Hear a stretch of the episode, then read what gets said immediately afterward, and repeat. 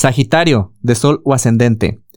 Proyectos creativos comienzan a dar señales de avance o de estabilidad, pero primero tendrás una conversación ya sea con tu socio o con el cliente principal, ¿ok? Aquí la cosa se pone un poquito tensa, ya que ambas partes pueden estarse imponiendo y es importante pues la interlocución, en este caso por ejemplo si es con un socio, pues saber cuáles son sus ideas, compartirlas, mezclarlas y ver de una manera balanceada. Si es con un cliente, pues también puede ser como esta parte de eh, beneficios, ¿no? O sea, eh, que beneficie a tu cliente, pero al mismo tiempo tú no tengas ninguna pérdida y encontrar ese balance de ganancia-ganancia entre, entre las dos personas.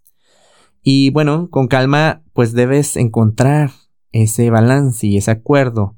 Validar lo que el otro está diciendo, ya que imponer tu idea no te va a dejar llevar, llegar a ningún, a ningún lado. Pues yo creo que ahí está el, eh, lo que hay que prevenir.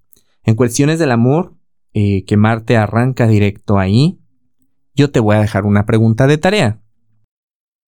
¿Buscas lo mismo en una relación o en una relación amorosa de hace unos meses atrás?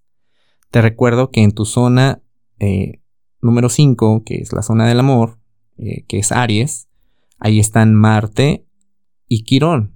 Quirón sigue retrógrado. Entonces, aquí va más el punto de encontrar, eh, bueno, una parte que te duele, una herida, y a partir de ahí, cómo elegías tus relaciones.